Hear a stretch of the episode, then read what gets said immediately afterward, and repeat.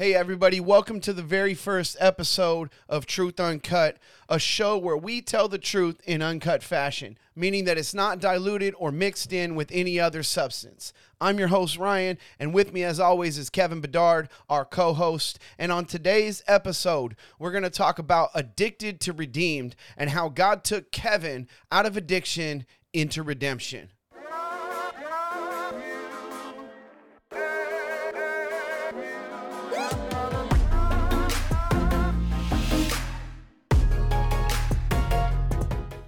Kevin, what's up? What's up, brother? How are you? I am excellent, man. What a journey to get here right now, right? Oh yeah, this is uh shoot. I guess since I'm sharing my testimony, I'll just share the testimony that God's been telling me and you to do this for a little while and we're finally doing it. So love to say I was perfect, but eventually I will do what he says.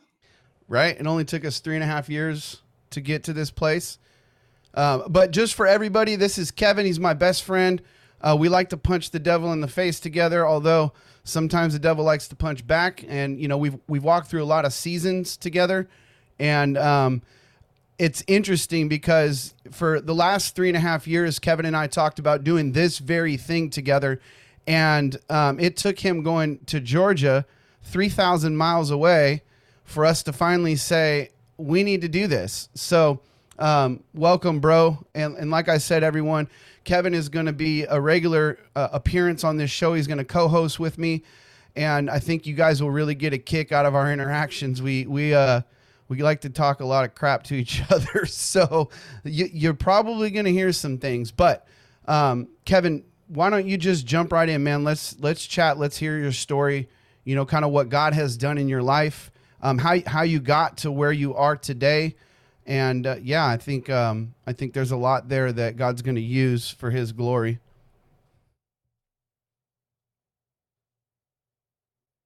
I think you might be muted, bro. I don't know how I managed there you go. to do that. Thought I unclicked right. the button. That's yeah. all right. I've well, had, I'm not I've a, had... I'm not a tech savvy person. oh yeah, I trust me, I know. I've yeah. had the same technical difficulties. Just ask anybody that's been watching this show. Um, I, have had audio muted and all kinds of stuff, but you know what? That don't matter. Uh, go ahead, brother. Okay, so what I was saying, I don't know if uh, I'm assuming nobody heard it, but I just wanted nope. to go ahead and say a prayer. Is what I was trying to say. Yeah. That's what. So, so Heavenly Father, Lord, I just thank you, God, just for everything that you've ever done in my life, God, and not just for the things that you've done, but more importantly for who you are, God, for just being the God of creation and of God of mercy and God of love. Um, so, Father, Lord, I just pray that this testimony, Lord, I just have always said to you, even in the tribulation and the trials, Lord, that when I go through these things, as long as that you use this for your glory, that it can be a blessing to somebody else, and maybe I can shed some wisdom into their life, Lord. That I have no problem going through it, though I may complain in it. I know that I'm just going through it. So, Lord, use my life as an example, as a testimony to other people. Lord, as your scripture says, let it be prophetic and uh, speaking life into these people, God, people that may be stuck in addiction or um, different types of things, God, whether it's addiction or it's uh, whatever type of sin, Lord, the feelings and the emotions that sin creates is the same the shame and the guilt. So, whether it's drugs or something different, it doesn't matter. So, Father, we just know that you are the healer and you're the deliverer for all things, all of our problems, and you're the solution for everything in this world. And we just love you and we praise you in Jesus' mighty name. Amen. Amen. Um, so, as we were praying a little beforehand, I was just in worship, and I think normally when we talk about our testimony, you know, my initial thought when you came to me and, and asked me if I would share it is, yeah, love, I'm going to talk about how I've been, you know, through addiction 12, 13 years ago and how that ruined my life and how God changed that, how he promoted me in my jobs and all this. And I was reading in Psalms 139. And I think the best part of my testimony is the relationship that I have with Jesus. Um, you guys are all if you don't know me already i cry and weep um, all the time so just probably every episode moving forward at some point i'm going to be crying so i'm going to do my best to read this without that uh, but i want to read the entire psalms psalms 139 uh, because this is really the most important thing in, in my testimony. So it says, "O Lord, you have searched me and known me. You know, you know my down sitting and my uprising. You understand my thought afar off. You compass my path and my lying down, and are acquainted with all my ways. For there is not a word in my tongue, but lo, O Lord, you know it altogether. You have beset me behind and before, and laid your hand upon me. Such knowledge is too wonderful for me. It is high, I cannot attain to it. Where shall I go from your spirit, or where shall I flee from your presence? If I ascend up into heaven, you are there. If I make my bed in hell, behold, you are there. If I take the wings of the morning and dwell in the uttermost parts of the sea, even there shall your hand lead me, and your right hand shall hold me. If I say, Surely, if if I say, Surely, the darkness shall cover me, even the night shall be light about me. Yeah, the darkness hides not from you, but the night shines as the day. The darkness and the light are both alike to you. For you have possessed my reins you have covered me in my mother's womb. I will praise you, for I am fearfully and wonderfully made. Marvelous are your works, and that my soul knows right well. My substance was not hidden from you when I was made in secret and curiously wrought in the lowest parts of the earth. Your eyes did see my substance, yet being imperfect, and in your book all my members were written, which in continuance were fashioned when as yet there was none of them. How precious also are your thoughts to me, O God. How great is the sum of them. If I should count them, they are more in number than the sand. When I awake, I am still with you. Surely you will slay the wicked. O God, depart from me, therefore, you bloody men, for they speak against you wickedly, and your enemies take your name in vain. Do not I hate them, O Lord, that hate you and am I not grieved with those that rise up against you? I hate them with perfect hatred. I count them my enemies. Search me, O God, and know my heart. Try me and know my thoughts, and see if there be any wicked way in me, and lead me in the way everlasting.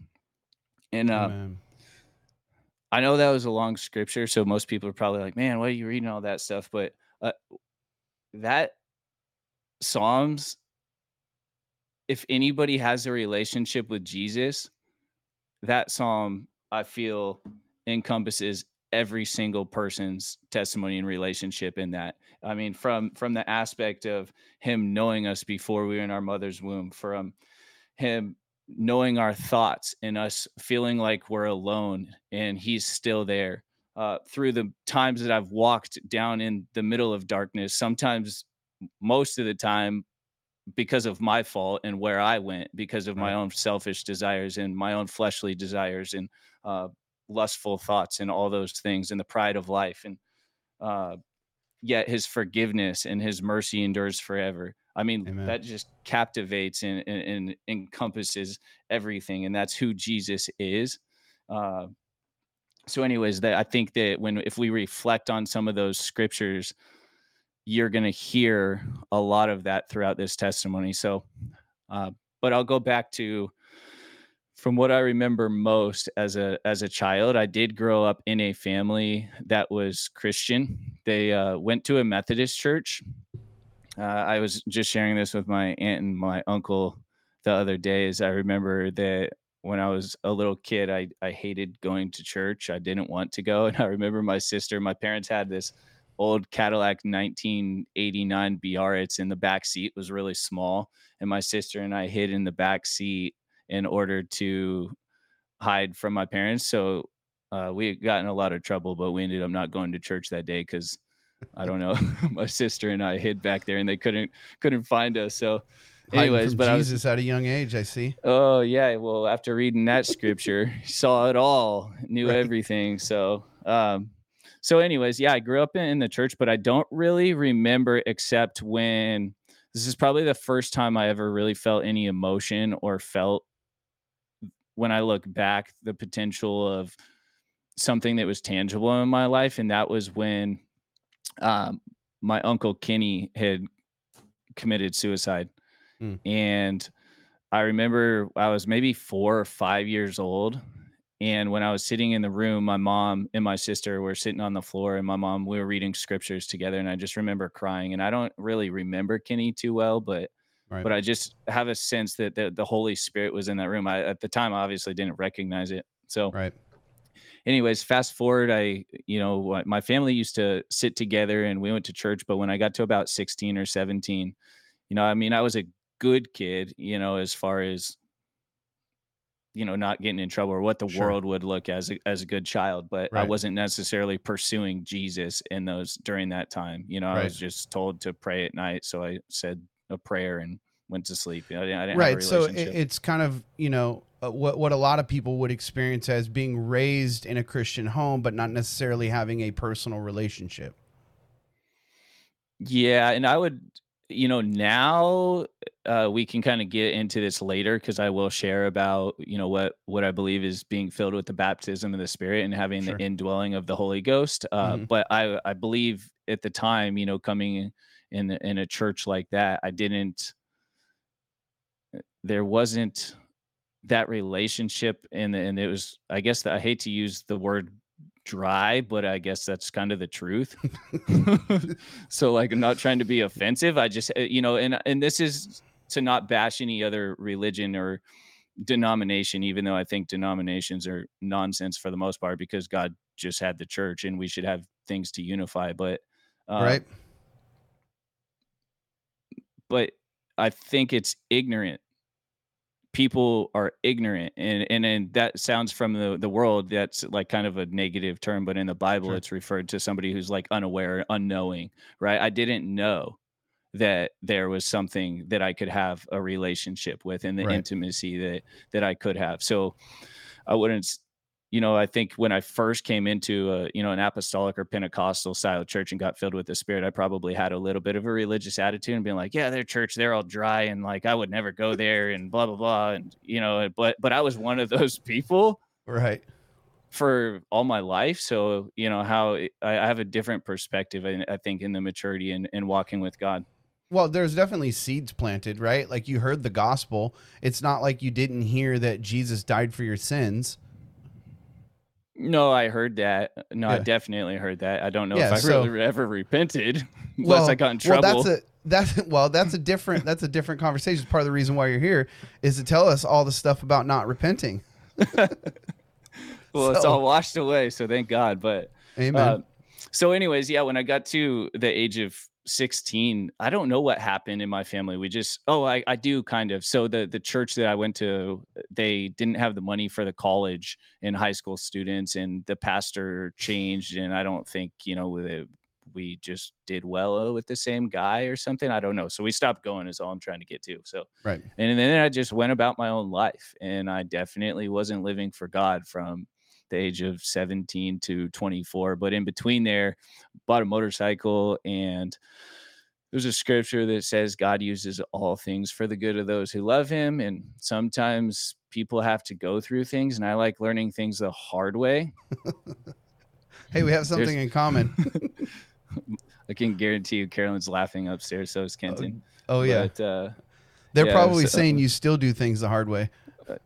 I'm getting better at it. Yeah. Getting better at it, truthfully.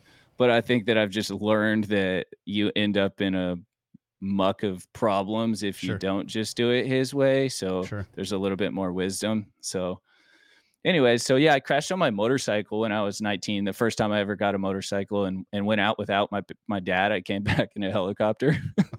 no, if you knew my well, you know my mom a little bit, but my Mhm. close friends or anybody else would be like, "Oh man, you you know, my I got made fun of, dude. I still get made fun of when I go back to San Diego. You know, my friends are like, "Hey, bro, you got to call your mom to cross the street, dude. I'm 36. You know." Right. So I oh, by the way, my, my mom's watching. She said I also do things the hard way. so you're not alone, bro. Hi, Tammy. Miss you. So yeah, so I end up going to the desert and I end up coming back, and that started. I was put on pain pills and in a wheelchair, and I started kind of going through this depression. Hmm. I would say, you know, Yeah. I would be hanging out, laying on my bed because I couldn't do anything else. Right. And my friends would call me and be like, "Hey, what are you doing, man?" uh, you want to come out? And, you know, my mom, hello, I just told you, you know, my mom's like, you're not going anywhere. You're already going to, you, I don't trust your friends and staying home. So, anyways, I, they put me on pain pills and I ended up walking in on this guy who is a friend of mine who's sober now, by the way. He's awesome, dude. So, Awesome. yeah, he's got a beautiful family and stuff, and I still talk to him now. But anyways, I walked in on this guy and walked into the room, and he had this piece of tinfoil and he had a lighter and this straw in his mouth, and he was like, like oh doing Oh, this thing. I was like, I walked in, I was like, bro, what are you doing, man? Like, are you stupid? And so this is what he says to me. He goes, Oh no, no. He's like, No, you just don't want to do this stuff all the time. Mm. He goes, But it's the same stuff that's in the Percocet that your doctor gave you. He, and Mm. then I was like, just Yeah. looking at him like that, and he goes, "Let me Google it." so he Googles it and shows me he's like oxycodone, and I was like, "Oh, okay, I've already taken that." Like, Man, look how the devil works, right? Just slide that in nice and smooth. It's not different than what you're already doing. No harm, no foul, right? yeah, taking it a couple times when I was in pain, and he just looked and he goes, "Hey, man, you know, it's the same stuff you take when you're in pain, but when you're not in pain, it makes you feel a little better."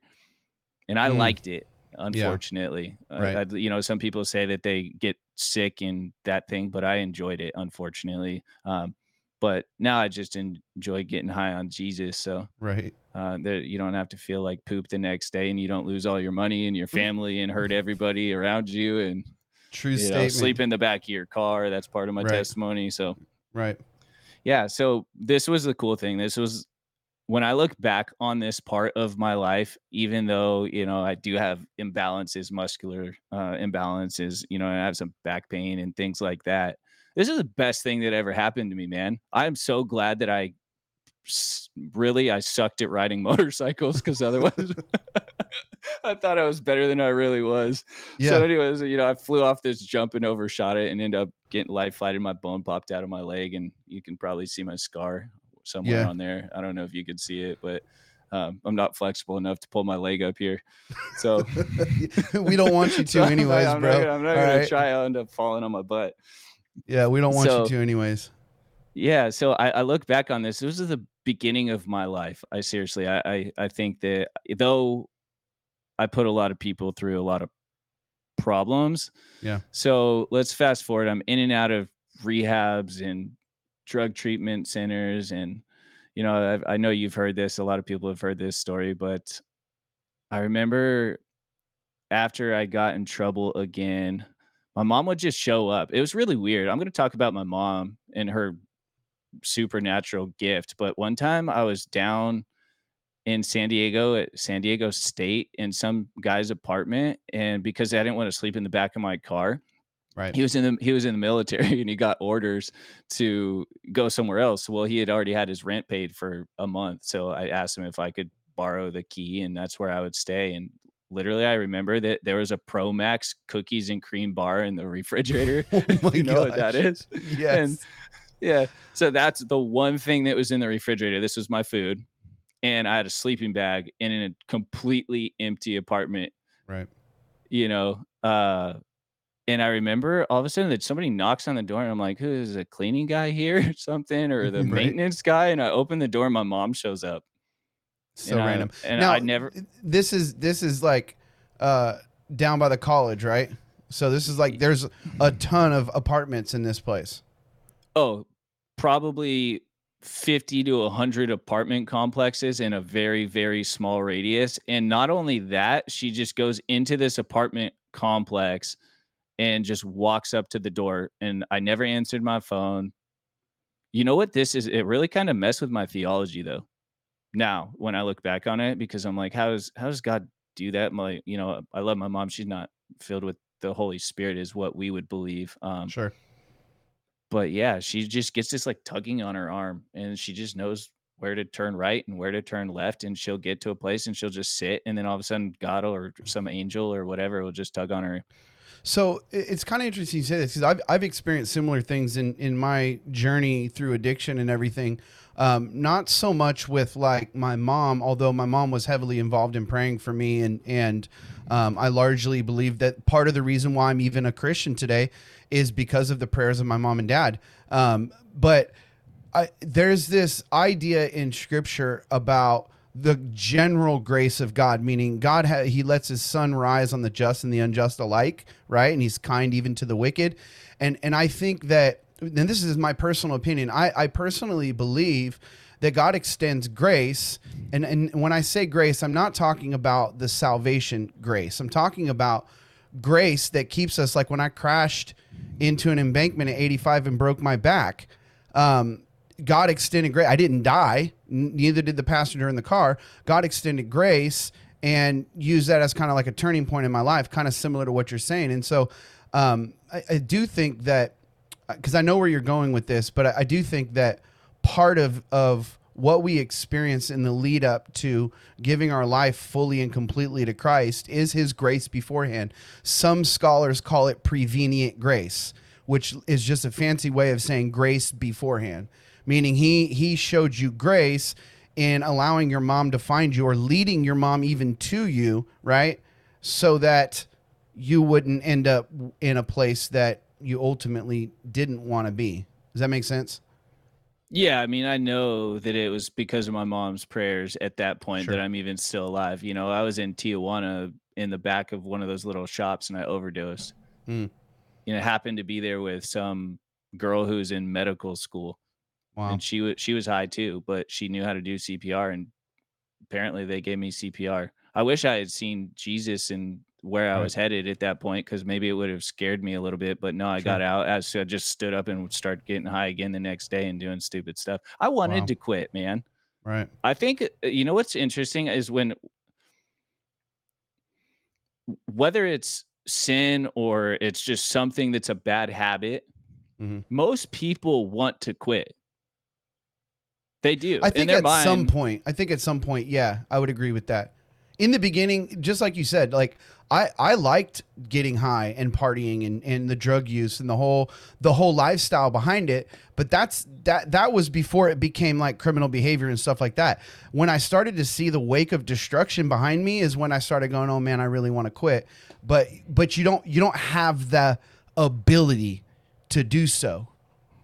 You, know just- what I mean? Yeah. So let me show you my shirt, man. Because I went to school. So it's like 1994. Kevin just walked off the stage in sixth grade. They gave him a dare shirt, dare to keeping kids off drugs. And what was funny, when Kevin told me he was going to buy this shirt, he sent me a text message and he's like, hey, bro, it didn't work.